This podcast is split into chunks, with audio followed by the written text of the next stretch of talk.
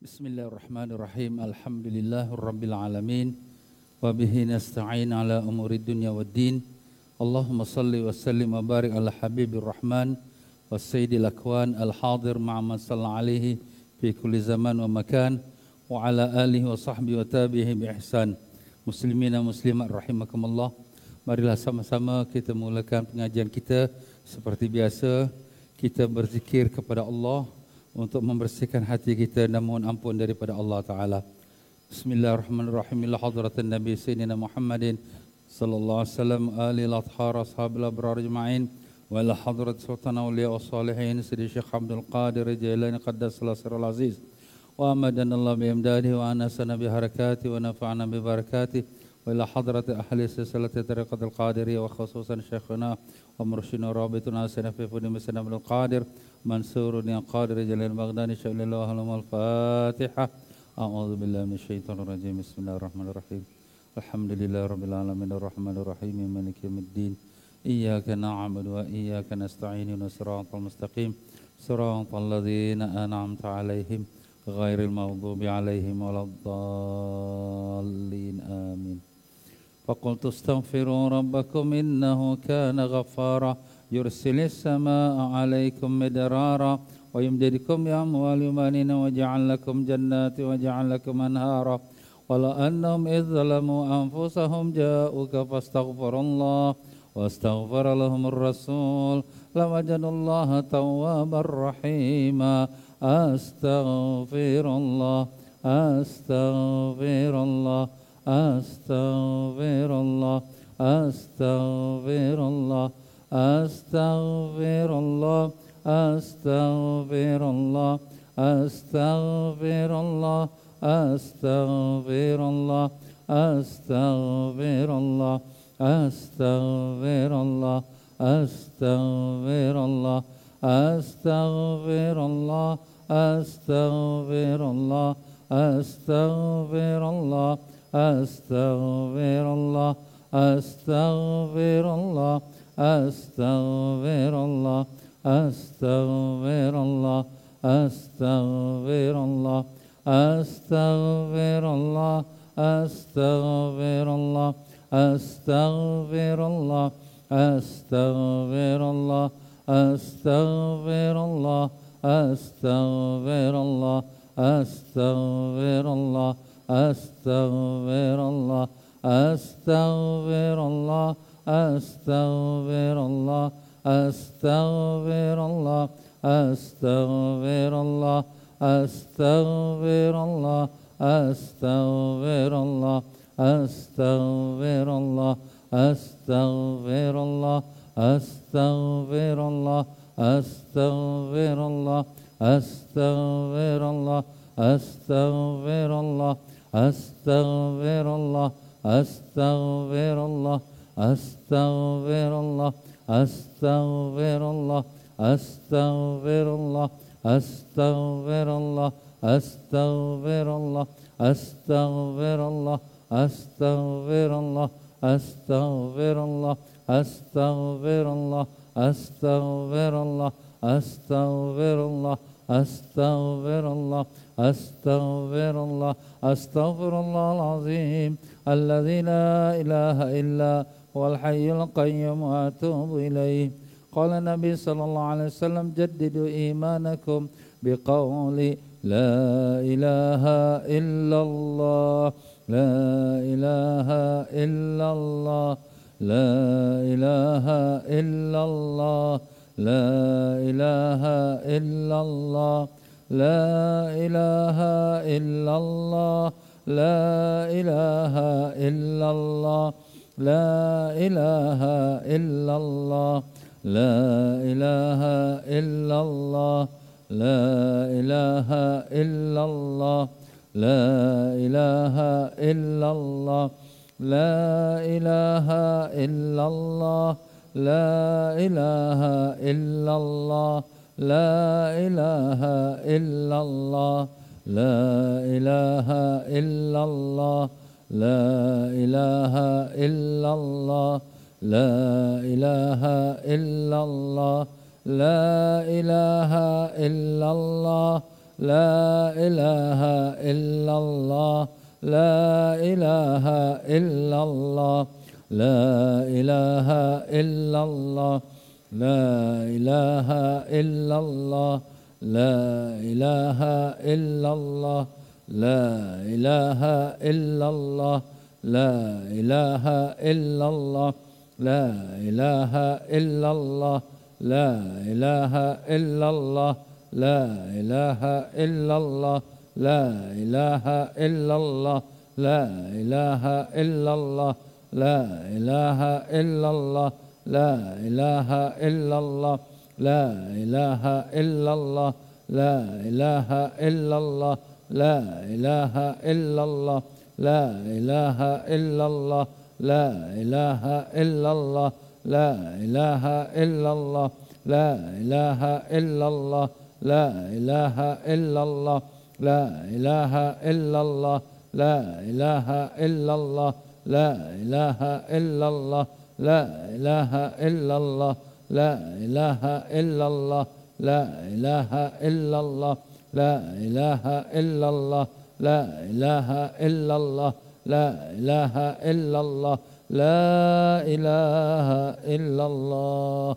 محمد رسول الله صلى الله عليه وسلم.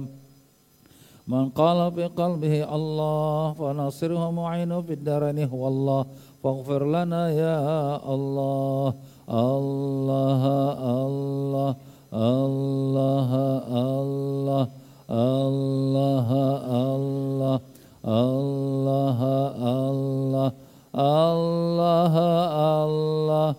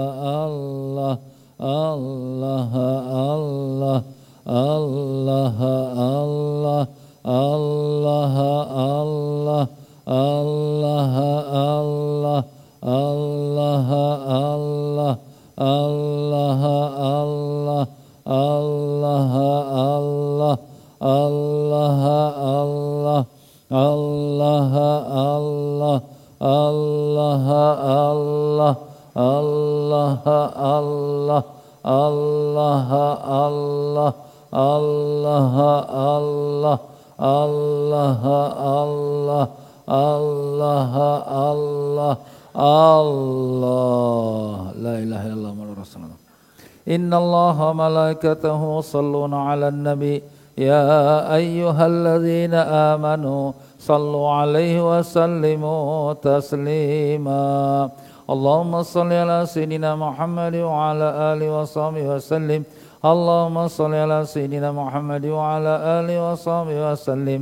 اللهم صل على سيدنا محمد وعلى آله وصحبه وسلم. اللهم صل على سيدنا محمد وعلى آله وصحبه وسلم. اللهم صل على سيدنا محمد وعلى آله وصحبه وسلم. اللهم صل على سيدنا محمد وعلى آله وصحبه وسلم. اللهم صل على سيدنا محمد وعلى آله وصحبه وسلم. اللهم صل على سيدنا محمد وعلى آله وصحبه وسلم. اللهم افتح علينا وعلى ذريتنا فتوح العارفين. اللهم علمنا ما ينفعنا وانفعنا بما علمتنا وزدنا علما. اللهم يا معلم إبراهيم علمنا يا مفهم سليمان فهمنا. سبحانك لا علم لنا إلا ما علمتنا إنك أنت العليم الحكيم. ولا حول ولا قوة إلا بالله العلي العظيم. اللهم يا الله kami mohon padamu ya Allah dengan barakah Nabi kami Rasulullah sallallahu alaihi wasallam dengan barakah yang semua para masyayikh kami, guru-guru kami, kau berkatkanlah majlis ilmu kami pada malam ini. Bukakanlah mata hati kami untuk mendapatkan nur ma'rifatmu ya Allah. Ya Allah, jadikanlah kami belajar kerana mencari keredaanmu, bukan kerana ria, ujub atau sum'ah. Mudahkanlah kami dapat menghayati dan mengamalkan apa ilmu yang kau ajarkan pada kami ya Allah. Ya Allah, terimalah doa kami ini. Kabulkanlah permohonan kami dengan barakah Nabi kami Rasulullah sallallahu alaihi wasallam. Allahumma amin ya rabbal alamin. Rabbi shrah li sadri wa yassir li amri wa hlul 'uqdatam min lisani yafqahu qawli. Muslimin dan muslimat rahimakumullah. Assalamualaikum warahmatullahi wabarakatuh. Alhamdulillah syukur kita pada Allah Ta'ala dengan limpah kurnia taufik hidayatnya pada malam ini kita dikumpulkan Allah dalam rumahnya yang mulia. Jangan lupa kita bernaiktikaf. Bismillahirrahmanirrahim. Nawaitu sunnatul i'tikaf fi hadzal masjid lillahi ta'ala. Sahaja aku niat i'tikaf dalam masjid ini kerana Allah Ta'ala. Para jemaah sekalian semua apa khabar? Alhamdulillah mudah-mudahan Allah panjangkan umur dalam sehat walafiat, disembuhkan semua penyakit, dibukakan pintu makrifat, ditanamkan iman dan taqwa, dimatikan dalam iman dalam Islam, dalam husnul khatimah dan ditemukan kita dengan Rasulullah sallallahu alaihi wasallam. Allahumma amin ya rabbal alamin. Alhamdulillah para jemaah sekalian, kita dua minggu yang lepas alhamdulillah dikurniakan Allah dapat sama-sama kita menyambut Maulid Rasul sallallahu alaihi wasallam.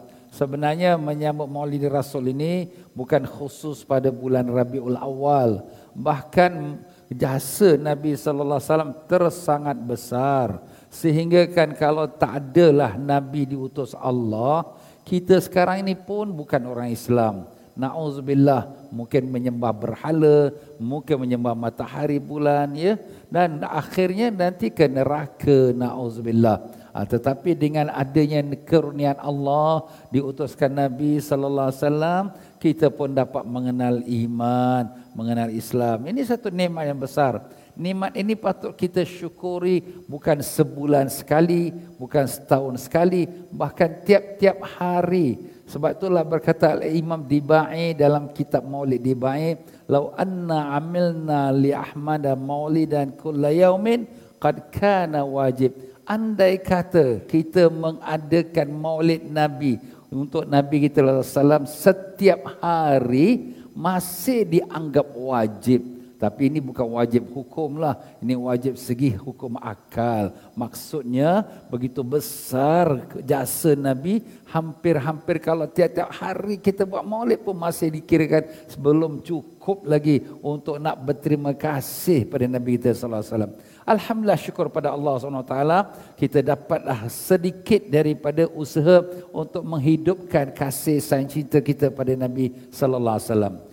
Ya tuan-tuan dan puan-puan rahimakumullah. Jadi pada malam ini kita masuk kembali dalam kitab kita iaitu kitab Al-Hikam di mana kita telah sampai di muka suratnya ke-16 iaitu pada kalam hikmah yang kelima di mana Al-Imam bin Athaillah Skandari rahimahullah taala yang di mana semoga Allah taala merahmati rohnya dan meninggikan darjatnya dan melimpahkan keberkahan ilmunya kepada kita semua dan sedemikian juga semoga Allah Ta'ala merahmati tuan penterjemah kitab ini yaitu Ustaz Salim Baharasi. Semoga ditinggikan darjatnya, diterima amalannya dan limpahkan keberkahan ilmu kepada kita semua. Dan kepada kedua-dua guru kita itu, kita hadiahkan suratul Fatihah.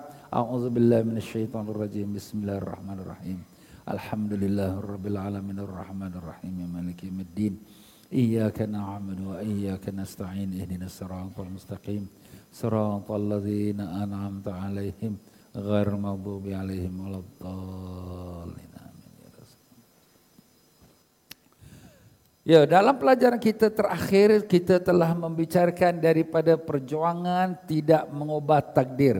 Maksudnya ialah perjuangan itu usaha sebagaimana kita buat apa pun tetap kita di dalam takdir yang telah ditentukan oleh Allah Ta'ala. Itulah tajuk yang terakhir kita bicarakan pelajaran yang lepas. Maka pada malam ini pula Al-Imam Ahmad Ibn Atta'illah Skandari Rahimullah Ta'ala nak membicarakan satu tajuk yang penting lagi. Iaitu tajuk tanda buta mata hati. Mata hati. Hati ini ada mata ke? Ya, itulah dia tuan-tuan ya. Sebagaimana kita tahu diri kita ini ada dua. Satu jasmani, satu rohani. Dan buktinya apabila roh sudah tidak ada dalam jasad kita, kita sudah dikira mati walaupun badan kita kuat tegap body builder ha? kalau sudah tak ada roh orang pijak orang ludah dia tak boleh buat apa-apa jadi maknanya ada something yang menjadikan kita badan kita hidup. Apa dia? Iaitu roh di dalam jasad kita. Jadi kita ada dua unsur. Unsur jasmani unsur rohani. Sebagaimana unsur jasmani kita ada mata ada telinga ada hati macam tu juga roh kita. Ada mata, ada telinga, ada hati. Jadi kalau sekiranya orang yang hati dia tu maaf kata roh dia sudah mati hati dia, artinya dia sepertilah orang yang mayat yang berjalan atas muka bumi. Mayat tu apa? Yang dah tak ada roh lah. Tapi boleh berjalan pula. Makna jasad dia berjalan, tapi roh kat dalam dia su, sudah mati. Mati apa? Dia punya mata hati dia. Roh dia tu sudah tak hidup lagi. Ini sangat-sangat bahaya tuan-tuan. Kenapa? Bila roh dia, jiwa dia, hati dia mati, rohani dia mati, mata hati dia mati, apa akan berlaku? Ibarat kata orang yang buta, dia kalau berjalan, apa buat? dia langgar tembok, dia masuk longkang, dia pijak duri, dia pegang ulah. Eh kenapa? Mata buta.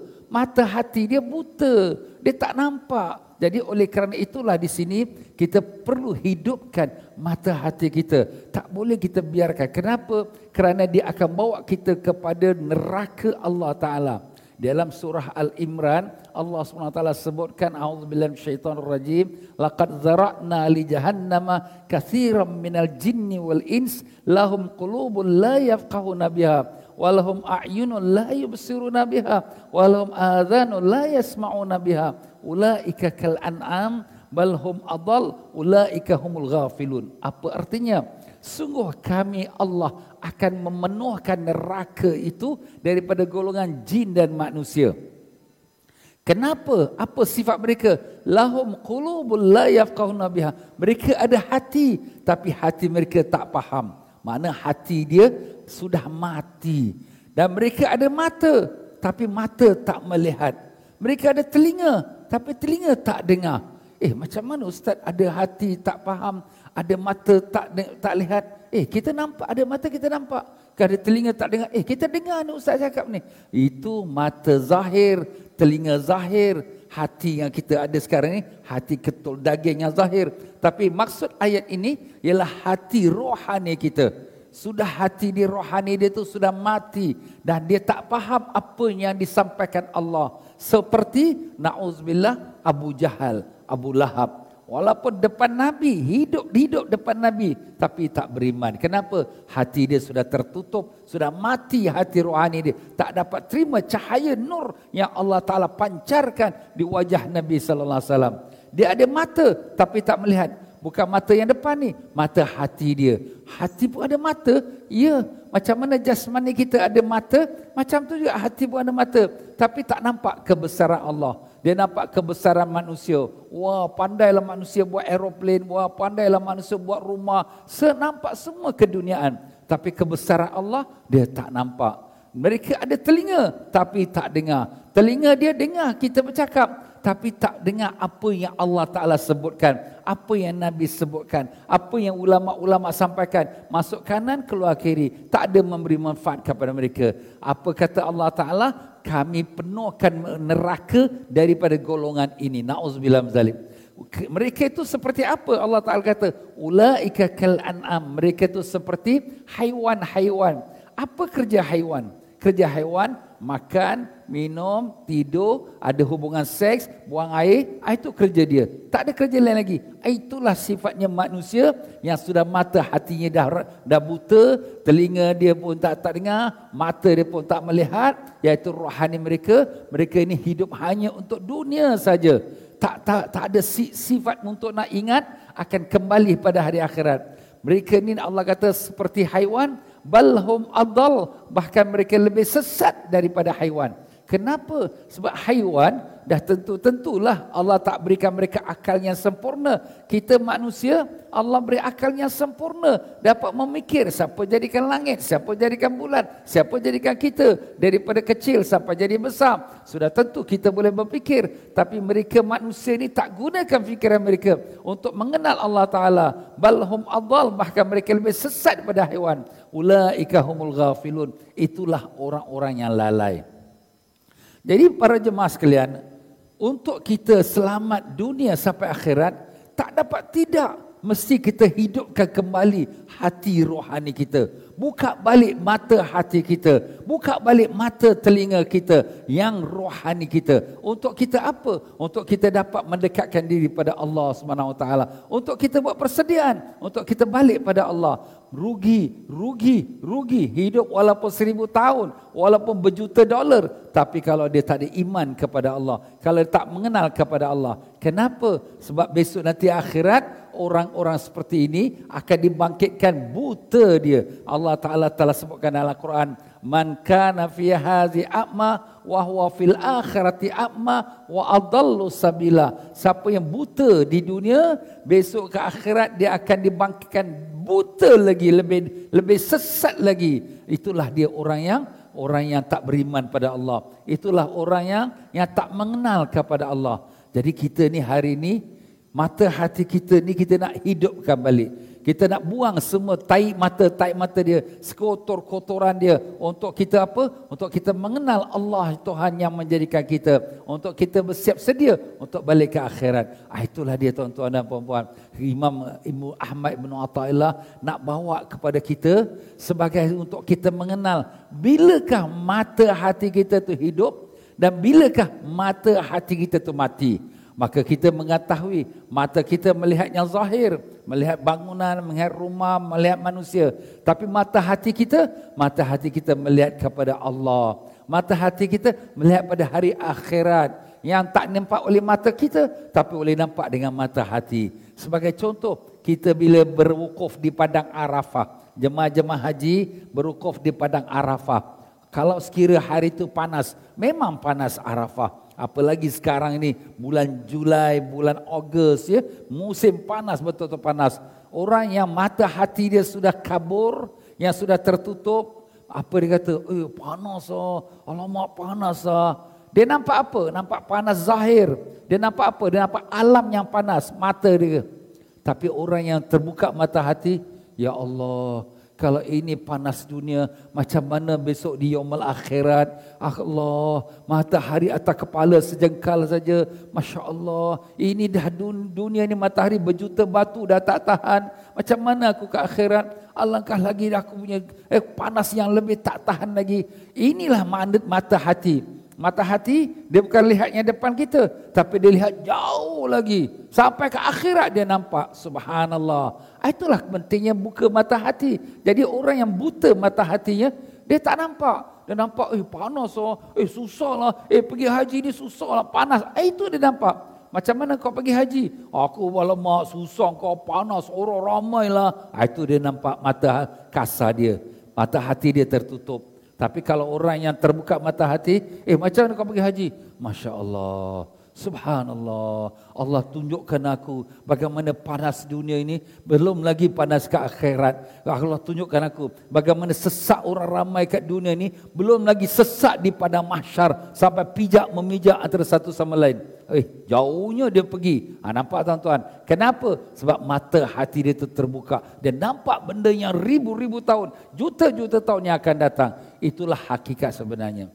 Jadi sekarang ni penting tuan-tuan. Mata hati kita tu perlu dibukakan. Perlu dihidupkan. Tapi kadang-kadang kita tak sedar. Mata hati kita tu sudah mati. Sudah rabun. Sudah tertutup. Tapi macam mana kita nak kenal, nak ditahu mata hati kita sudah mati, sudah rabun, sudah tertutup. Ah inilah tuan pengarang kita Al-Imam Ahmad bin Athaillah, seorang wali Allah, seorang ulama di mana beliau berkata, qala al-muallif rahimahullah taala, wa nafa'ana Allah bihi fid darain amin. Ijtihaduka fima dumina laka wa taqsiruka fima tuliba minka dalilun ala timasil basirati minka. Artinya kerajinanmu untuk mencapai apa-apa yang telah dijamin pasti akan sampai kepadamu di samping kelalaian terhadap kewajipan-kewajipan yang diamanahkan, yang ditugaskan kepadamu membuktikan butanya mata hati kamu. Allah Allah. Ah, ini dia. Apa dia kata? Ha, kita ulang sikit lagi untuk kita fahamkan betul-betul. Kerajinanmu, kesungguhan dia, susah payah dia, ya, rajin dia untuk mencapai, untuk mendapatkan apa-apa yang telah dijamin, dijamin oleh Allah, pasti sudah tentulah kalau Allah dah jamin, pasti akan sampai kepada kita. Apa yang Allah telah jamin pada kita? Allah telah jamin rezeki kita, Allah telah jamin ajal maut kita. Allah telah jamin akan jodoh kita. Dan Allah telah jamin hidup kita ini dalam kebaikan, dalam kecelakaan ataupun kebaikan. Ini sudah ditulis dalam diri kita di waktu kita dalam kandungan ibu kita waktu umur kita empat bulan ketika roh ditiupkan dalam diri kita dituliskan akan empat perkara ini. Nah sekarang kita ni sudah dijamin rezeki kita. Allah Ta'ala dah tulis dah rezeki kita. Tapi kita masih bersusah payah lagi. Bersungguh-sungguh lagi untuk dapatkannya. Padahal benda tu sudah dijamin. Tak apa, tak apalah. Kita bekerja mencari rezeki itu memang syariat. Takkanlah kita ustaz, eh, Allah Ta'ala kata dah jamin rezeki, ah, kita duduk tunggu saja rezeki turun pada langit. Tak ada. Rezeki tak turun pada langit. Kena usaha. Ah, bukan mana tak usaha. Tetapi yang masalahnya ialah kenapa? di samping kelalaian terhadap kewajipan-kewajipan. Ha, kamu dah berajin sungguh-sungguh untuk dapat sesuatu yang Allah dah jamin. Tapi kamu lalai. Kamu ringan-ringankan. Kamu buat lebih kurang saja. Kamu buat tak indah saja. Perkara yang Allah perintahkan kepada kamu. Yang Allah amanahkan kepada kamu. Yang Allah tugaskan kepada kamu. Apa dia yang Allah perintahkan? sembahyang, puasa, zikir, ibadat, zakat dan berbuat baik pada saudara dan menolong fakir miskin dan membantu orang-orang yang susah dan banyak lagi perintah-perintah Allah ini. Tapi yang ini kamu abaikan. Maaf, maaf kata kerjanya 8 jam, 10 jam. Tapi bila nak salat, maaflah, salat macam kena kejar hantu. Bismillah, Allah Allah Akbar, Sami Allah, Allah Akbar. Eh, kenapa ni? Oh, Ustaz, ni kita tengah kerja ni Ustaz. Ini klien nak datang ni. Ini ada guest nak datang ni. Tetamu nak datang ni. Kita kena cepat ni. Allah, untuk dunia kamu boleh duduk 8 jam, 10 jam. Untuk Allah, kamu kelam kabut. Ke, macam kena kejar hantu. Semayang pun tak khusyuk. Bukan kata ingat Allah. Dalam semayang ingat kerja juga. Ingat dunia juga. Ingat kawan nak datang. Ingat program. Ingat projek. Ingat itu, ingat ini. Subhanallah. Mana kita tuan-tuan? Jadi kita ni sekarang maaf-maaf kata. Yang mana lebih besar? Allah atau dunia? Eh dah tentulah Allah. Tapi kita bohong. Kita cakap kat lidah. Tapi kita tak buat seperti kita cakap. Untuk dunia habis 8 jam, 10 jam.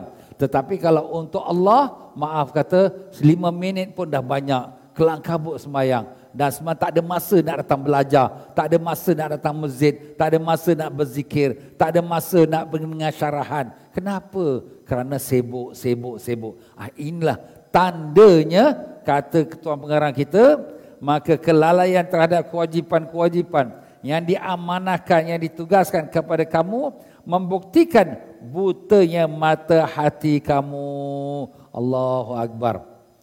Jadi sekarang kita boleh muhasabah diri kita. Kita boleh periksa diri kita.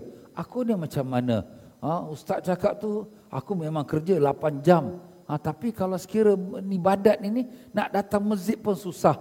Nak semayang pun kelang kabut maaf kata semayang sunat tu dah tak adalah. Eh, ni tempat kerja. Tapi semayang wajib pun macam kena kerja hantu. Dia takut-takut. Semayang pun maaf kata tepi-tepi tangga saja. Macam manalah aku ni? Aku ni orang yang Allah Ta'ala buka mata hatiku ke? Atau mata hati aku ni sudah tertutup? Atau sudah mati mata hati aku ni?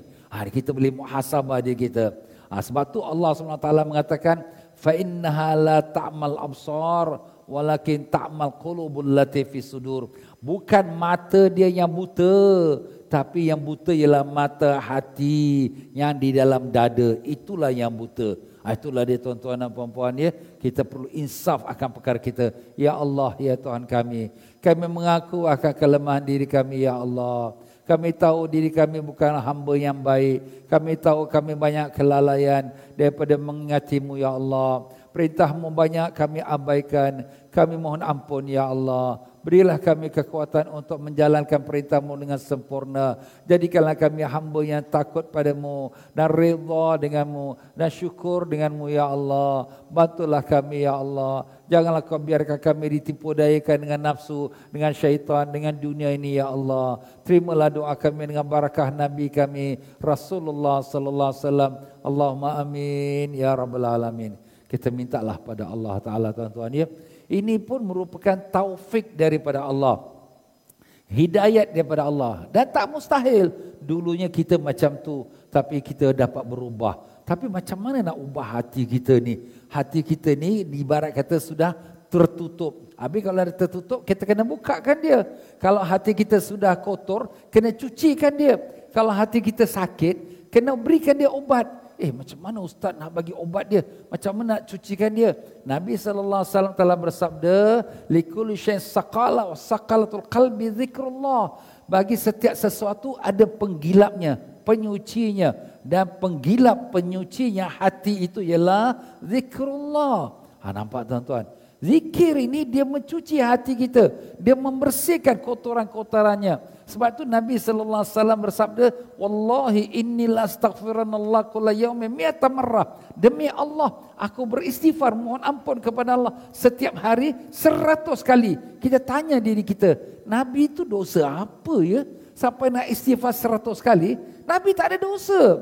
Nabi itu maksum. Jangan katanya haram. Yang makruh pun Nabi tak buat. Subhanallah. Habis istighfar kenapa? Nak sebagai pelajaran untuk kita umat. Kalau ada Nabi yang sempurna, yang bersih, tak ada dosa pun minta ampun pada Allah. Kita ni yang dosa keliling pinggang, lebih, lebih, lebih lagi kita kena banyak istighfar. Sebab tu kita tadi mula dengan istighfar. Nak cuci hati kita. Sebab pelajaran tasawuf ni, pelajaran bab hati. Kalau sekira hati itu tak bersih, tak dicuci, dia tak masuk. Sebab tu kita mula dengan zikir. Kalau pelajaran fikir, pelajaran tauhid, tak apa. Dia ilmu saja. Tapi pelajaran tasawuf, dia bab hati. Ha, itulah kita kena zikir. Bukan zikir di masjid saja. Di rumah pun kita kena zikir juga. Bukan zikir seminggu sekali. Tiap-tiap hari kita kena zikir. Apa Allah Ta'ala kata? Ya ayuhallazina manuzkurullaha zikran kathira. Wahai orang beriman, berzikirlah kamu pada Allah dengan zikir yang banyak.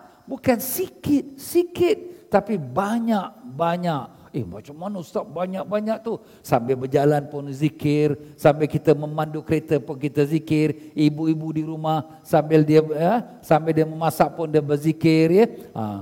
ha jadi macam itulah zikir tu non stop. Ha, jadi kita ni nak berbicara bab zikir untuk dibukakan mata hati kita.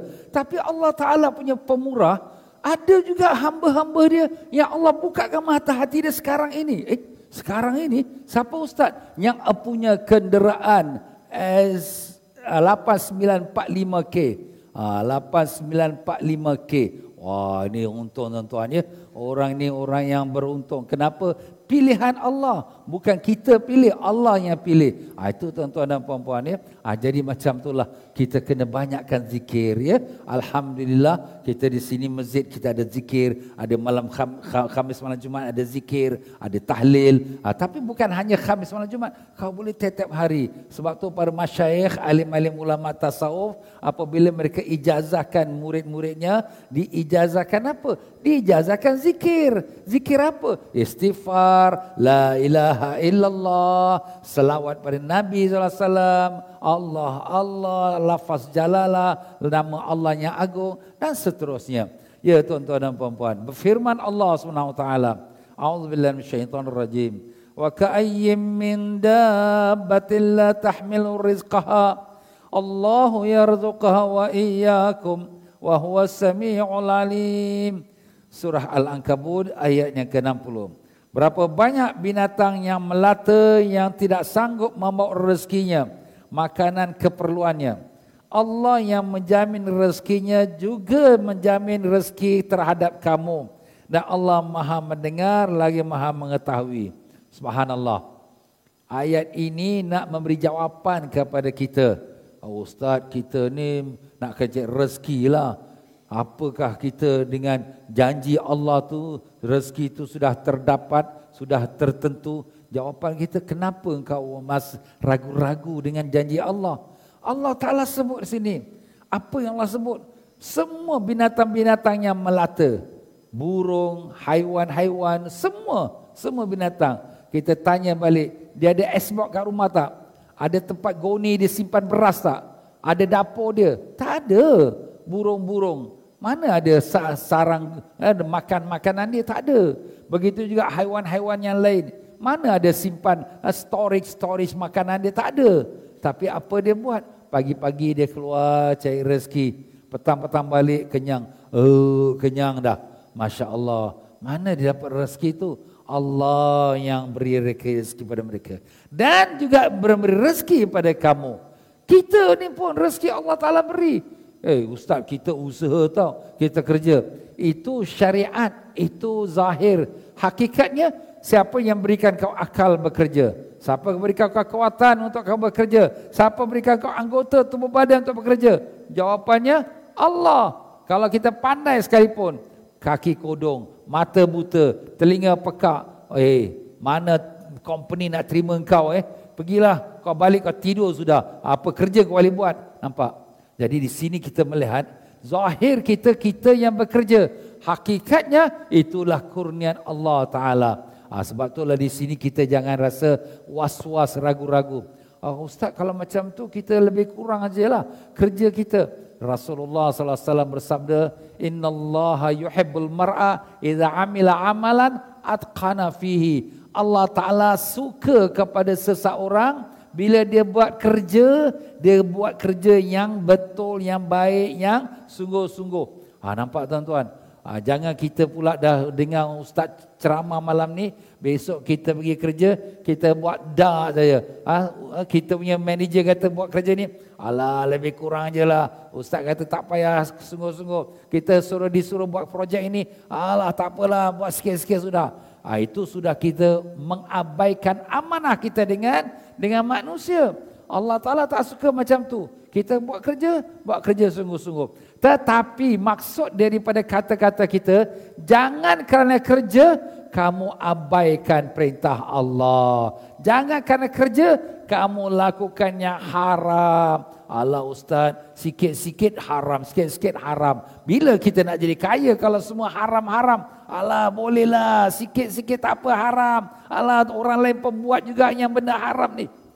Bukan aku saja. Ha ni biasa kita dengar orang cakap macam tu. Nah, ini kembali kita di sini. Kalau orang yang mata hati dia terbuka, dia nampak, dia nampak apa? Nampak hari akhirat. Satu suap makanan yang haram, 40 hari sembahyang Allah tak terima. 40 hari. Kalau kita satu suap, satu pinggan berapa suap? Kemudian kita bagi isteri kita, anak kita makan. Mereka semayang pun tak diterima Allah. Besok mereka mengadu pada Allah. Ya Allah, inilah suami aku yang beri aku makan. Ya Allah, inilah bapa aku yang beri aku makan. Semua dosa-dosa itu kita akan tanggung. Na'udzubillah min zalik. Nampak tuan-tuan? Sebab tu orang yang terbuka mata hati dia, tak apalah. Tak untung besar, tak apa. Asalkan halal tak apalah, tak kaya pun tak apalah, asalkan aku dapat yang betul, yang halal. Tidak menipu orang, tak ambil harta orang, tak buat satu uh, menyelewengkan harta syarikat, kita buat jalan yang betul. Maka kita akan dapat keberkahan dalam hidup kita. Ah, itulah dia tuan-tuan dan puan Jadi sini kita jangan bimbang tentang rezeki. Habis ustaz saya macam ini hidup saya susah tu. Saya macam ini saya rezeki tak. Tak apa. Susah-susah mana kita duduk pun, bukan sampai kita mati. Kita ada makan juga, Alhamdulillah. Cuma tak mewah, itu saja beza. Orang-orang luar negeri datang Singapura pun bekerja. Dan mereka cek rezeki. Kita orang di Singapura ni pun ada kerja. Cuma ustaz manalah cukup. Ini orang gaji kecil, tak apa. Kita gaji kecil mana mampu. Kita maaflah tuan-tuan ya. Sebenarnya bukan masalah gaji kecil atau besar, tapi sebenarnya ialah masalah hati kita. Kalau kecil, kecil lah kita punya belanja. Ya, Ustaz belanja macam mana makan? Ah, makan nasi dengan garam cukup lah boleh hidup juga. Allah Ustaz cakap macam tu. Yelah, apa, kalau sekiranya kamu gaji kecil, usahalah lebih. Tapi pokoknya usaha ini, nak jadi orang millionaire pun tak salah. Masalahnya, jangan abai perintah Allah. Jangan lupa hukum agama Allah. Itu yang jadi masalahnya. Kalau sekiranya kita kerja, Masya Allah kita kerja gaji besar, Masya Allah meniaga maju. Tapi semayang tak dapat, belajar tak dapat, zikir pun tak dapat. Macam mana ni? Habis Ustaz kata kalau sekiranya kita punya amalan tak betul, rezeki kita terputus. Dia tak jawapannya, bila Allah bagi rezeki, orang tu tak semayang Ustaz tapi rezeki dia bertambah-tambah. Orang tu dosa masih tapi rezeki bertambah-tambah. Jangan lupa itu namanya istidraj. Istidraj apa benda tu? Istidraj tu maknanya apa? Umpan Allah. Umpan eh kalau sekira kita nak tangkap ikan besar tuan-tuan, umpan dia pun kena cacing gemuk-gemuk. Ha, supaya ikan besar makan. Apabila ikan besar makan, dia punya tarik, ha, ha, mampulah dia masuk dalam kuali aku lah ni. Ha, nampak? Maaf tuan-tuan, itulah dia akhirat bila dia dah banyak dosa, aku tak ada apa susah pun, aku tak semayang pun, rezeki makin bertambah-tambah, makin lagi dia maksiat, masih lagi dia derhaka pada Allah. Dosa makin bertambah-tambah, akhirnya bila mati, Allah umpan dalam neraka sedalam-dalamnya. Na'udzubillah mzalik. Ya Allah, ya Tuhan kami. Janganlah kau jadikan kami hamba dunia, ya Allah. Janganlah kau jadikan kami tertipu dengan dunia ya Allah. Janganlah kau jadikan kami orang yang lalai dengan dunia ya Allah. Tolonglah kami ya Allah. Bantulah kami. Pimpinlah hati kami ya Allah. Bukakanlah mata hati kami untuk mendapatkan nur cahaya ma'rifatmu. Jadikanlah kami hamba yang mendekatkan diri padamu ya Allah. Tolonglah kami. Bantulah kami ya Allah. Dengan barakat Nabi kami Rasulullah SAW. Allahumma amin ya Rabbal Alamin. Begitu juga firman Allah Taala a'udzubillahi minasyaitonir rajim wa'mur ahlaka bis salati wastabir 'alaiha. La nas'aluka rizqa. Nahnu narzuquka wal aqibatu littaqwa. Ayatnya 132 surah Taha firman Allah yang bermaksud perintahkan kepada keluarga kamu supaya sembahyang dan sabarlah dalam melaksanakannya kami Allah tidak menuntut kamu supaya mencari rezeki untuk kami. Kami Allah tidak menuntut kamu supaya mencari rezeki. Ha, menuntut ni mana memohon, ha, ya? Memohon kamu la nas'aluka rizqa. Kami Allah tidak meminta kamu supaya mencari rezeki. Mencari itu perkataan mencari itu kita cancelkan. Kami Allah tidak memohon kamu memberi kami rezeki. Ha, itu maksudnya. Kami Allah yang menjamin rezeki kamu. Dan akibat kemenangan yang terakhir bagi orang yang bertakwa. Jadi ayat ini Allah SWT nak beritahu pada kita dua perkara. Wa'mur ahlaka bis solah. Perintahkan keluarga kamu untuk sembahyang.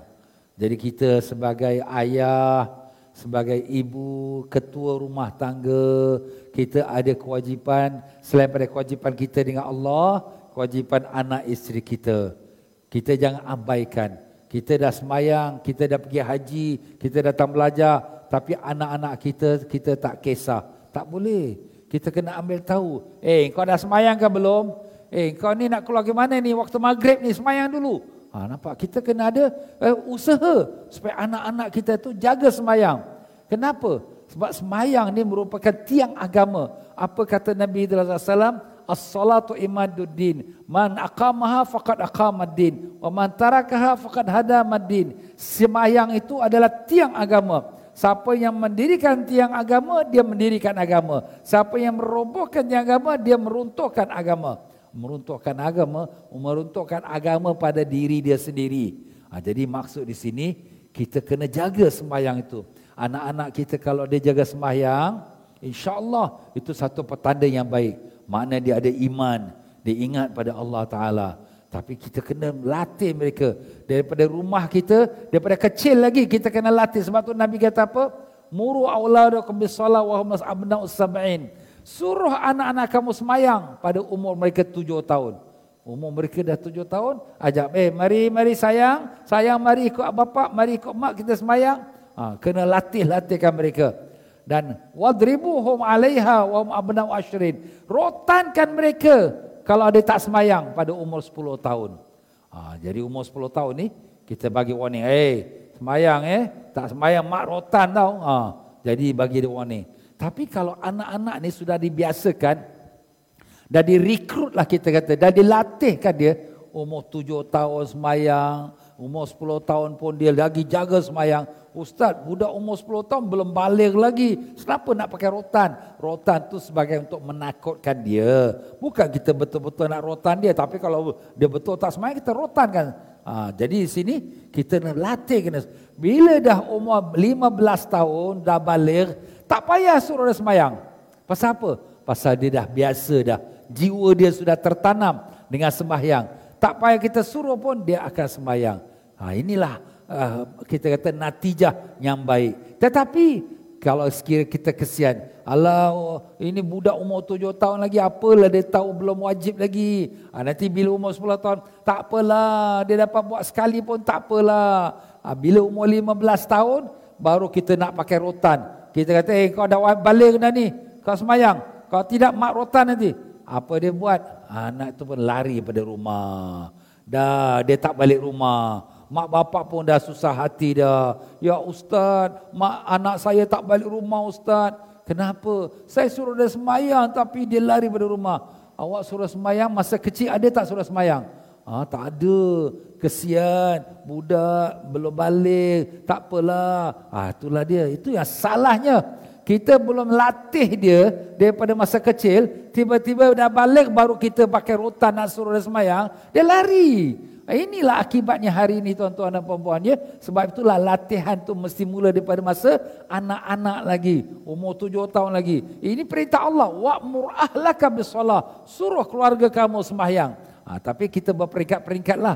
Kalau anak-anak tu sembahyang, kita puji dia. Ha, umur dia tujuh tahun, nanti mak bagi coklat. Ha, kita gembirakan dia. Jadi bila dia dapat coklat, dia semayang. Ha, dia dapat hadiah, dia semayang. Tapi bila umur dah sepuluh tahun, dah biasa semayang. Umur lima belas tahun, tak payah suruh lagi lah. Dia dah terus dia semayang. Sebab dia dah tahu kewajipan dia. Dan di sini, Allah nak beritahu pada kita. Nahnu narzukuka. Iaitu Allah Ta'ala sebutkan. Wastabir alaiha. Hendaklah kamu sabar atasnya. Sabar ni maknanya apa? Memanglah ini bukan perkara mudah tuan-tuan. Nak ubah hati anak-anak, nak jadi baik tak mudah. Jangan cakaplah kita nak ubah hati anak. Hati kita pun, maaf tuan-tuan. Kita dengar ceramah, dengar syarahan, wah semangat. Balik rumah tengok TV, ha ha ha, dah lupa dah ustaz cakap apa. Dah lupa dah. Besok semangat tahajud, terkejut aja. Subuh pun dah lambat. Allah. Maaflah, itu kita. Macam mana kita nak ubah hati anak kita? Tak mudah, tapi sabarlah. Ustaz, saya dah cakap dah anak saya degil lah Ustaz. Budak ni tak nak dengar cakap. Sabarlah, usaha terus. Ajak dia sembahyang, ajak dia pergi masjid, ajak dia belajar agama. Tapi kena banyak sabar. Itu ujian Allah Ta'ala kepada kita. Apalagi dengan keadaan hari ini. Anak-anak sibuk dengan handphone, sibuk dengan dengan WhatsApp dia, sibuk dengan dengan Facebook dia. Bukan mudah tuan-tuan untuk nak kita didik anak-anak kita pada hari ini tuan-tuan ya. Ya tuan-tuan dan puan-puan, rupanya Allah Taala Maha belas kasihan kepada kita. Maha pengasih tuan-tuan dan puan-puan. Kenapa? Kita dengan tengah duduk belajar ni pun dah ada pilihan-pilihan Allah pula. Masya-Allah. Siapa pula pilihan Allah yang kedua ketiga yang mempunyai kenderaan 9728 boy. 9728 boy dan yang mempunyai kenderaan 9251 Zoro. 9251 Zoro, Masya Allah. Ini orang-orang yang dipilih nama dia ni untuk dialihkan sekejap memang dapat kelebihan dari sisi Allah. Luar biasa tuan-tuan. Kita tak rancang tapi Allah yang menentukan. Subhanallah. Ya begitulah dia tuan-tuan dan puan-puan. Dan Allah Ta'ala sebutkan sini. La nas'aluka rizqa. Kami Allah tak minta kamu rezeki. Kami Allah tak minta kamu rezeki. Kita ni maaf tuan-tuan. Maaf banyak. Bila kita semayang, kita ibadat, kita buat baik, apa kita ingat Allah nakkan kita punya semayang? Allah berhajat kita punya ibadat? Tak ada, Allah tak berhajat. Maaf, maaf kata kalau semua satu dunia jadi macam setan pun, Allah tak rugi tuan-tuan. Sebab Allah tak berhajat kepada ibadat kita. Yang berhajat pada ibadat kita siapa? Kita lah yang berhajat pada ibadat kita. In ahsantum ahsantum li anfusikum. Kalau kamu buat baik, itu adalah untuk diri kamu sendiri. Wa in asatum falaha. Kalau kamu buat jahat, itu untuk diri kamu sendiri. Allah, Allah tak rugi. Kita tak semayang, satu dunia tak semayang. Allah tak ada rugi, tak ada kurang pun. Dan kalau satu dunia semayang pun, tak ada bertambah lagi kekayaan Allah. Kerana Allah sudah maha kaya, maha terpuji. Itulah hakikatnya. Habis kita semayang ni, kelang kabut, kelang kabut ni kenapa? Ha? Kita ingat, oh, aku semayang kelang kabut pasal nak cari rezeki. Rezeki di tangan Allah. Kita depan Allah yang memberi rezeki.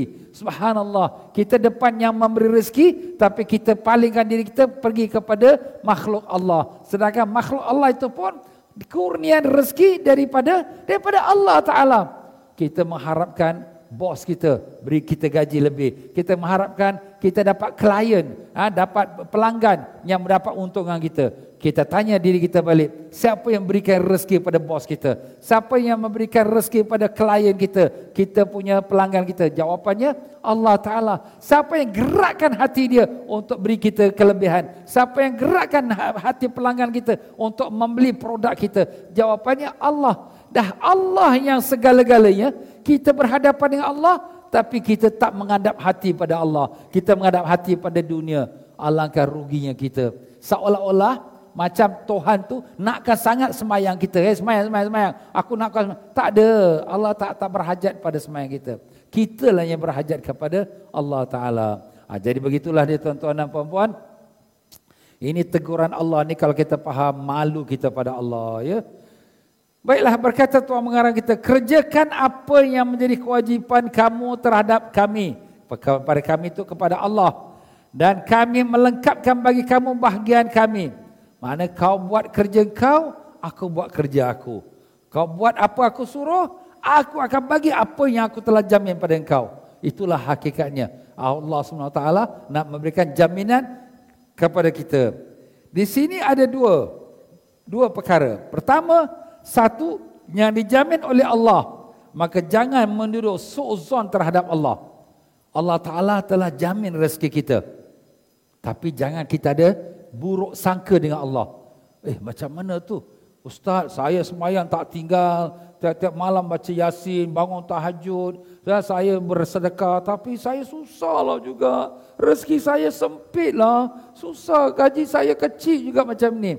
Habis kau ingat apa? Allah Ta'ala tu tak, tak, tak, tak mampu ke? Tak cukup ke untuk bagi pada engkau? Jangan buruk sangka kepada Allah. Habis Ustaz kata Allah jamin. Tapi macam ini rezeki. Itulah bahagian kau di dunia. Susah-susah kita tuan-tuan. Tapi tak adalah susah seperti na'udzubillah. Orang dalam neraka. Na'udzubillah. Susah kita di dunia berapa lama? Seribu tahun? Tak ada. Seratus tahun? Tak ada. Lebih-lebih kita umur kalau 60 tahun, 70 tahun, 80 tahun. Dah kita meninggal. Habis dah. Tapi kalau besok dalam neraka, na'udzubillah mizalik. Satu hari dalam neraka seperti seribu tahun dalam dunia. Allah. Kalaulah kita kata tak semayang, satu kali saya tak semayang. Sibuklah ustaz saya kerja ni, tak sempat nak semayang. Apa kata dalam satu riwayat, sesiapa yang mengkadak satu semayang dengan sengaja. Kadak bukan dia tak semayang langsung. Dia semayang tapi dia kadakkan dia. Dengan sengaja, tanpa uzur. Dia akan duduk dalam neraka selama satu hokbah. Satu hokbah ialah 80 tahun. Itu kiraan akhirat 80 tahun. Kiraan dunia satu hari dalam neraka seperti seribu tahun dalam dunia. Allah. Itu satu kali dikadak semayang dengan sengaja tanpa uzur. Tanpa uzur tu mana tak ada sebab lah yang syar'i. Yang sebabnya syar'i itu ditanya sahabat Nabi. Ya Rasulullah apa tu uzur tu? Nabi kata terlupa atau tertidur. Terlupa. Dia ingat dia dah semayang dah. Sekali dah masuk asar, eh aku belum semayang zuhur lagi ya. Eh alamak lupa lah. Aku selalu dah semayang zuhur awal waktu. Ha, itu dia terlupa. Tapi orang terlupa ni bukanlah banyak-banyak. Kadang-kadang. Jarang-jarang. Ha, kalau tiap-tiap hari lupa, itu bukan lupa. Itu pemalas namanya. Ha, nampak tuan-tuan? Ha, jadi kita kena kalau terlupa, itu dimaafkan. Ha, dan tertidur. Tertidur selalulah kita bangun subuh syukur Alhamdulillah. Tapi satu hari itu penat sangat. Sampai-sampai tak sedar masuk subuh. Dah habis subuh. Eh, dah pukul tujuh. Allah, aku terlepas subuh. Ah, itu pun Allah maafkan juga. Tapi itu pun kadang-kadang. Ha, bukan tiap-tiap hari. Tiap-tiap hari terlajak. Tiap-tiap hari terlepas. Tertidurlah ustaz. Tertidur. Eh, tak boleh macam ni. Ini sengaja. Pemalas. Ha, maaf tuan-tuan ya. Ha, jadi itulah dia akibatnya. Orang yang sengaja mengkadak satu semayang. Sengaja melambat-lambatkan sampai habis waktu. Baru nak semayang. Duduk dalam neraka satu hokbah. Satu hokbah 80 tahun. Satu hari yang neraka seribu tahun. Kiralah berapa berapa tahun kiraan dunia. 80 tahun kali 365 hari kali 1000 lagi. Allah, komputer breakdown tuan-tuan. Tak boleh nak kira lagi. Itu satu waktu semayang kalau dia qada dengan sengaja. Ya Allah, ampunkanlah kami ya Allah. Kami mengaku kami banyak kelemahan, banyak salah silap kami. Ya Allah, mana salah silap kami yang lalu, ampunkanlah. Kalau Tuhan Maha Pengampun dan Kau suka mengampunkan hamba-Mu, ampunkanlah kami ya Allah. Berikanlah kami kekuatan iman untuk kami menegakkan ajaran agama-Mu ya Allah dan meninggalkan larangan-Mu ya Allah tolonglah kami, bantulah kami ya Allah. Kalau kau tak tolong kami, siapa lagi yang akan tolong kami ya Allah? Kami tak ada Tuhan melainkan engkau. Engkau lah Tuhan kami. Lah Tuhan alam semesta ini ya Allah. Dengan barakah syafaat Nabi kami, Rasulullah sallallahu alaihi wasallam. Allahumma amin ya rabbal alamin. Dan yang kedua daripada ayat tadi ialah yang dituntut oleh Allah maka jangan kau abaikan.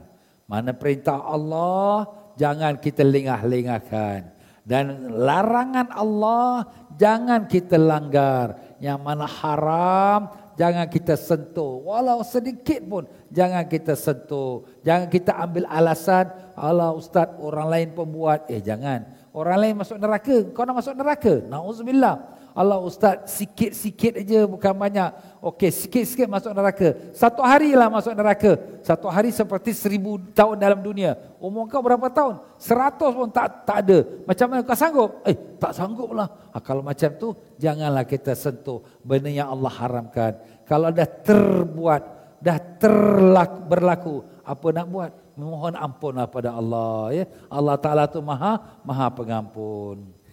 Dan demikianlah sepotong hadis kursi di mana Allah Taala berfirman, "Abdi ati'ni fima amartuka wa la tu'allimni bima yuslihuka." Wahai hambaku, taatilah semua perintahku dan jangan memberitahu kepadaku apa yang baik bagi kamu. Yaitu jangan mengajari kepada Allah apa yang menjadi hajat keperluan kamu. Kita ni tuan-tuan dan puan-puan, manusia, iman kita pun lemah, kita punya makrifat pengenalan kita pada Allah pun kurang. Bahkan mungkin tak ada. Kenapa? Bila kita minta pada Allah, Ya Allah, bagilah aku rezeki ni, aku susah. Macam mana aku nak semayang? Ah, ya Allah, bagi aku sehat, Ya Allah. Ni aku ni tengah sakit. Macam manalah aku nak ibadat pada engkau, Ya Allah. Seolah-olah kita nak ajar Allah Ta'ala pula. Eh, kau ingat Tuhan tak tahu ke? Kau ingat Tuhan tak tahu yang kau sakit? Kau ingat Tuhan tak tahu yang kau tu dah susah? Allah yang mengetahui segalanya. Bahkan dia yang menentukan segalanya. Kita sakit pun siapa yang jadikan kita sakit? Allah. Kita susah siapa yang jadikan kita susah? Allah. Nabi Allah Ayub AS. Dia Masya Allah asalnya hidup kaya raya Masya Allah. Ha, isteri dia pun ramai. Tetapi Allah uji dia dengan ujian. Di mana harta dia semua terbakar. Hangus. Habis. Ladang-ladang dia semua habis. Hangus. Dan kemudian dia punya isteri-isteri semua lari. Tinggal satu orang saja. Maka dia pun dalam keadaan sakit. Sakitnya luar biasa. Berulat-ulat tubuh badan dia. Nabi Allah Ayub AS. Isteri dia kata, bang, mintalah doa pada Allah. Semoga Allah sembuhkan sakit abang ni. Kata dia, berapa lama aku dah sakit? Maka isteri jawab, dah 18 tahun bang. Kemudian dah berapa lama aku dulu sehat? Dah puluh-puluh tahun dulu abang sehat. Allah malu aku nak minta pada Allah. Aku berpuluh-puluh tahun sehat. Ah, sekarang baru Allah uji aku sikit sakit 18 tahun. Aku dah tak sabar. Masya Allah tuan-tuan ya. Luar biasa kita jangan kata 18 tahun. Baru 8 hari sakit dia makan ubat doktor. Alamak aku dah sakit dah 8 hari. Makan ubat doktor semua tak gunalah doktor ni. Kita salahkan doktor pula. Padahal yang sembuhkan kita bukan obat. Yang sembuhkan kita Allah. Tapi itulah iman kita tuan-tuan. Lemah sekali.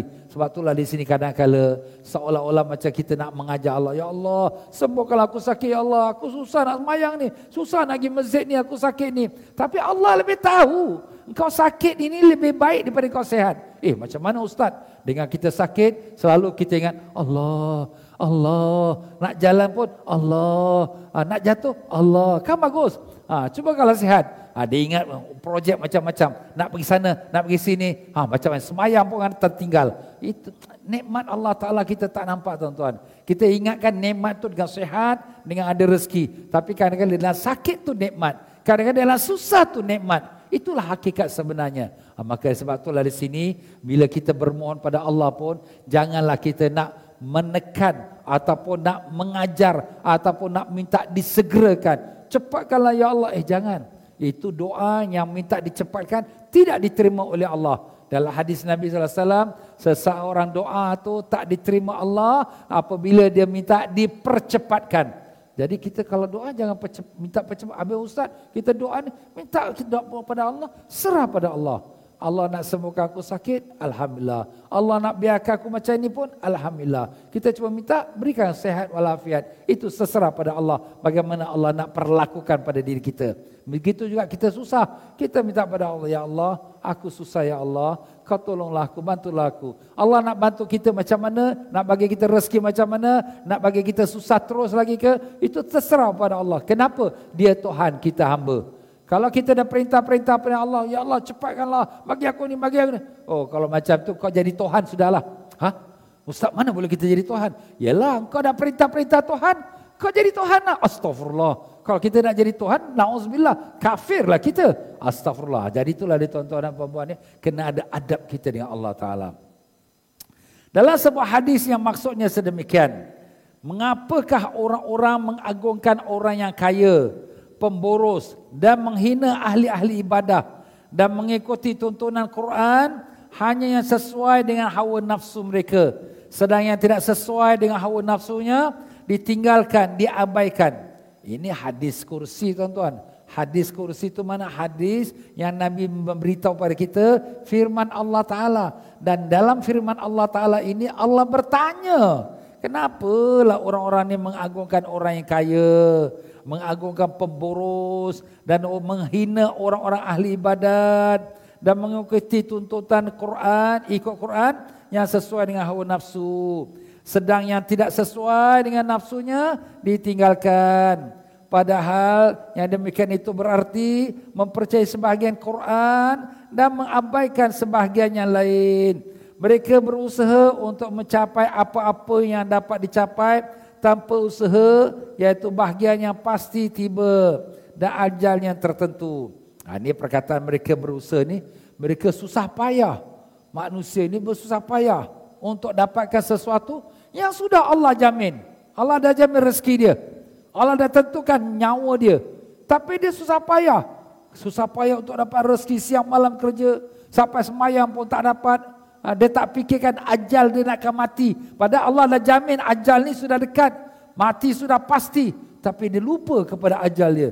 Allah Ta'ala tanya kenapalah mereka ini. Allah Allah.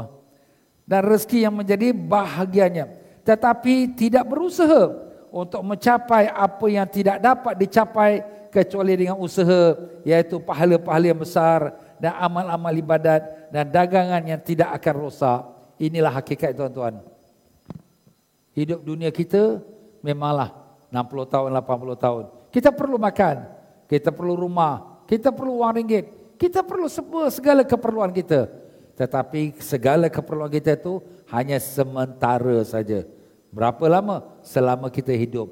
Tapi kita akan hidup rumah yang kedua. Rumah kedua mana? Akhirat. Berapa lama?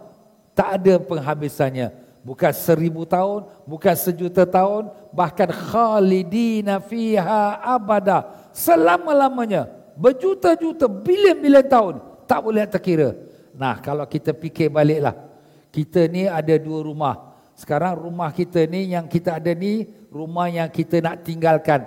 Lagi dua bulan saja kita duduk. Ha, pasal kita dah jual dengan orang. Ha, dan kita akan pindah satu rumah banglo pula. Rumah banglo ni kita akan pindah. Ha, kita sedang siapkan ha, rumah banglo kita. Nah, dari segi hukum akal, rumah yang dua bulan ni tinggal dengan tangan kita ni, ala lebih kurang labang. Tak payahlah nak cantik-cantik, nak hias-hias. Kita siapkan rumah banglo tu, kita nak pindah ni. Lagi dua bulan nak pindah rumah banglo. Kita belum siap lagi, dia punya aircon dia, dia punya kabinet dia, katil dia, pemadam ni. Ha, nampak pemikiran manusia yang waras. Begitulah kita. Kita ada dua rumah tuan-tuan. Dunia dan akhirat. Kalau dunia, berapa lama? Yalah, mungkin kalau panjang umur, 60 tahun, 70 tahun. Kalau panjang umur, kalau tidak, besok kita dah meninggal. Ah, itulah umur kita kat dunia. Tapi akhirat selama-lamanya. Dari segi hukum akal yang waras, mana yang perlu kita banyak persiapan? Akhirat. Eh persiapan apa? Amal ibadat. Besok ke akhirat bukan wang ringgit yang boleh beli barang. Tapi dengan pahala-pahalanya. Amal-amalnya. Yang dibuat di dunia. Itulah Nabi kata dunia mazratul akhirat. Dunia tempat cocok tanam hari akhirat. Jadi kalau segi hukum akalnya, orang yang bijak dia bersiap-siap untuk hari akhirat. Yang dunia ni apa yang ada syukurlah kita buatlah apa yang ada. Itulah hakikatnya. Tapi di sini sudah terbalik. Dunia kita habis-habis masa untuk sebanyak-banyaknya semungkin-mungkinnya tapi akhirat lebih kurang. Cincai-cincai saja. Mayang kelang kabut. Belajar pun kadang datang, kadang tak datang. Timbul, tenggelam timbul kita. Maaflah macam mana kita. Ah, itulah Allah Ta'ala berkata kepada kita. ya. Dan demikianlah akhir sekali Ibrahim Al-Khawas. Seorang wali Allah berkata. La tatakallaf ma kufita wa la tudayya ma stukfita. Jangan memaksa diri untuk mencapai apa yang telah dijamin. Dan jangan mensia-siakan, mengabaikan apa yang diamanahkan, yang ditugaskan kepada kamu. Kita berniaga. Kita berniaga, kita pun dapat customer, dapat pelanggan. Dapat pelanggan kita, dapatlah 10 orang. Kedai sebelah, dapat 20 orang. Itu bahagian rezeki dia lah. Kita jangan jadi hati kita, oh dia itu curi aku yang pelanggan lah. Dia potong rezeki aku. Jangan. Itu semua Allah Ta'ala dah tetapkan lah rezeki masing-masing. Oh Ustaz, ini sekarang orang semua ikut bisnes. Saya punya bisnes lah. Orang tengok saya maju semua nak ikut saya punya bisnes. Jangan bimbang. Rezeki semua Allah dah tulis di loh mahfuz dah. Dia buka kedai, dia untung ke, dia rugi ke. Itu bahagian dia yang telah Allah tetapkan. Begitu juga kita. Jadi kita ni sekarang jangan kita susah-susah hati. Kita semayang, kita jaga, amalan kita jaga. Allah Ta'ala akan murahkan rezeki kita. Sekadar mana yang Allah Ta'ala tetapkan untuk kita. Ha, begitulah, jangan pening kepala tuan-tuan. Ya. Jangan susah hati. Dan jangan pula kita merungut pula. Kenapalah aku ibadat pun, tapi macam ni susah. Jangan kita merungut. Oleh sebab itu, maka siapa yang berusaha untuk mencapai apa yang sudah dijamin dan mengabaikan apa yang ditugaskan kepadanya maka berarti buta mata hatinya kerana sangat bodohnya dia. Ah, itulah dia punya natijahnya. Jadi natijahnya kalau sudah perkara itu dijamin Allah tapi kita berhabis-habisan untuk mendapatkannya sedangkan yang disuruh Allah kita abaikan itulah tanda mata hatinya sudah mati. Ha, jadi sekarang kita kita boleh muhasabahlah diri kita ya tanya diri kita kat mana aku ni? Ha, apakah mata hati aku ni hidup ke atau dah mati? Allahumma ya Allah ya Tuhan kami bukakanlah mata hati kami ya Allah. Cahayakanlah mata hati kami dengan nur marifatmu ya Allah. Tolonglah kami ya Allah. Buangkanlah sekalian kegelapan yang menutupi hati kami ya Allah. Buangkanlah sekalian hijab-hijab yang menutupi hati kami ya Allah. Berikanlah kami petunjuk jalannya keridha ya Allah. Jadikanlah hidup dunia kami dalam taat padamu ya Allah. Janganlah kau jadikan kami hidup dunia menjadi hamba pada dunia. Hamba kepada manusia. Hamba pada nafsu dan syaitan. Kami tak mau hidup dengan dosa ya Allah. Kami nak jadi hamba-Mu yang taat ya Allah. Kami nak jadi hamba yang ikut perintahmu dan meninggalkan laranganmu. Tapi kami tak mampu ya Allah.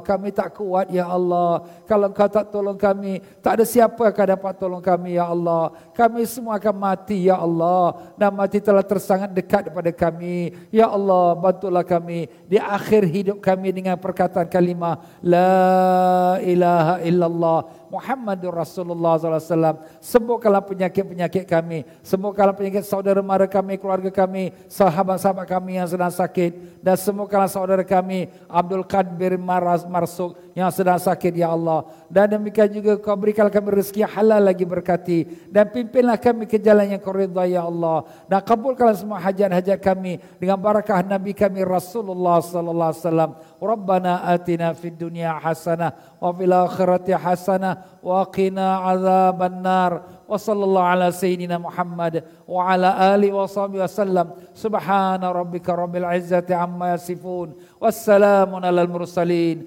Walhamdulillahi rabbil alamin. Taqabbalallahu minkum. Minna minkum. Taqabbal ya karim. Kita berhentilah saja pada pengertian penerimaan doa. Wallahu alam.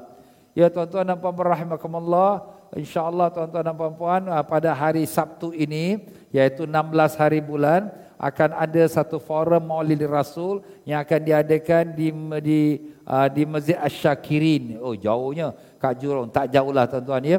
Uh, tapi mungkin ada saudara kita yang dekat Kak Jurong tu kita boleh sampai-sampaikan lah ya. Iaitu pada jam 9.30 pagi sampai jam 12. Uh, InsyaAllah saya sendiri dan juga Ustaz Afif, uh, Ustaz Kamarul Zaman daripada Pejabat Mufti akan bersama-sama menjayakan forum tersebut. Dan insyaAllah tuan-tuan dan puan-puan rahimahkumullah pada hari Ahadnya pula, iaitu pada 17 hari bulan, 17 hari bulan ini, iaitu hari Ahad ini, akan ada maulidi Rasulullah SAW di Masjid Al-Kaf Apa Serenggun. Masjid Al-Kaf Apa Serenggun, jam 9.30 pagi sampai jam 12. InsyaAllah Syekh Afifuddin Ajailani, dan saya sendiri Al-Faqir akan sama-sama memberikan ceramah di sana. Jadi silakanlah siapa-siapa yang ada kesempatannya mudah-mudahan kita dikurniakan Allah keberkahan dan dapat kita petunjuk jalan pada jalan Allah yang diridhai. Amin ya rabbal alamin. Dan dengan itu saya minta maaf banyak tuan-tuan. Dalam penyampaian saya mungkin ada tersilap kata terkasar bahasa tersinggung perasaan ya. Mana yang benar semua daripada Allah yang salah silap pada kelemahan saya sendiri. Astagfirullahalazim astagfirullahalazim astagfirullahalazim subhanakallahumma bihamdika. Asyhadu أن لا إله إلا astaghfiruka wa atubu ilaik. Wabillahi taufiq wal hidayah. Wassalamu warahmatullahi wabarakatuh.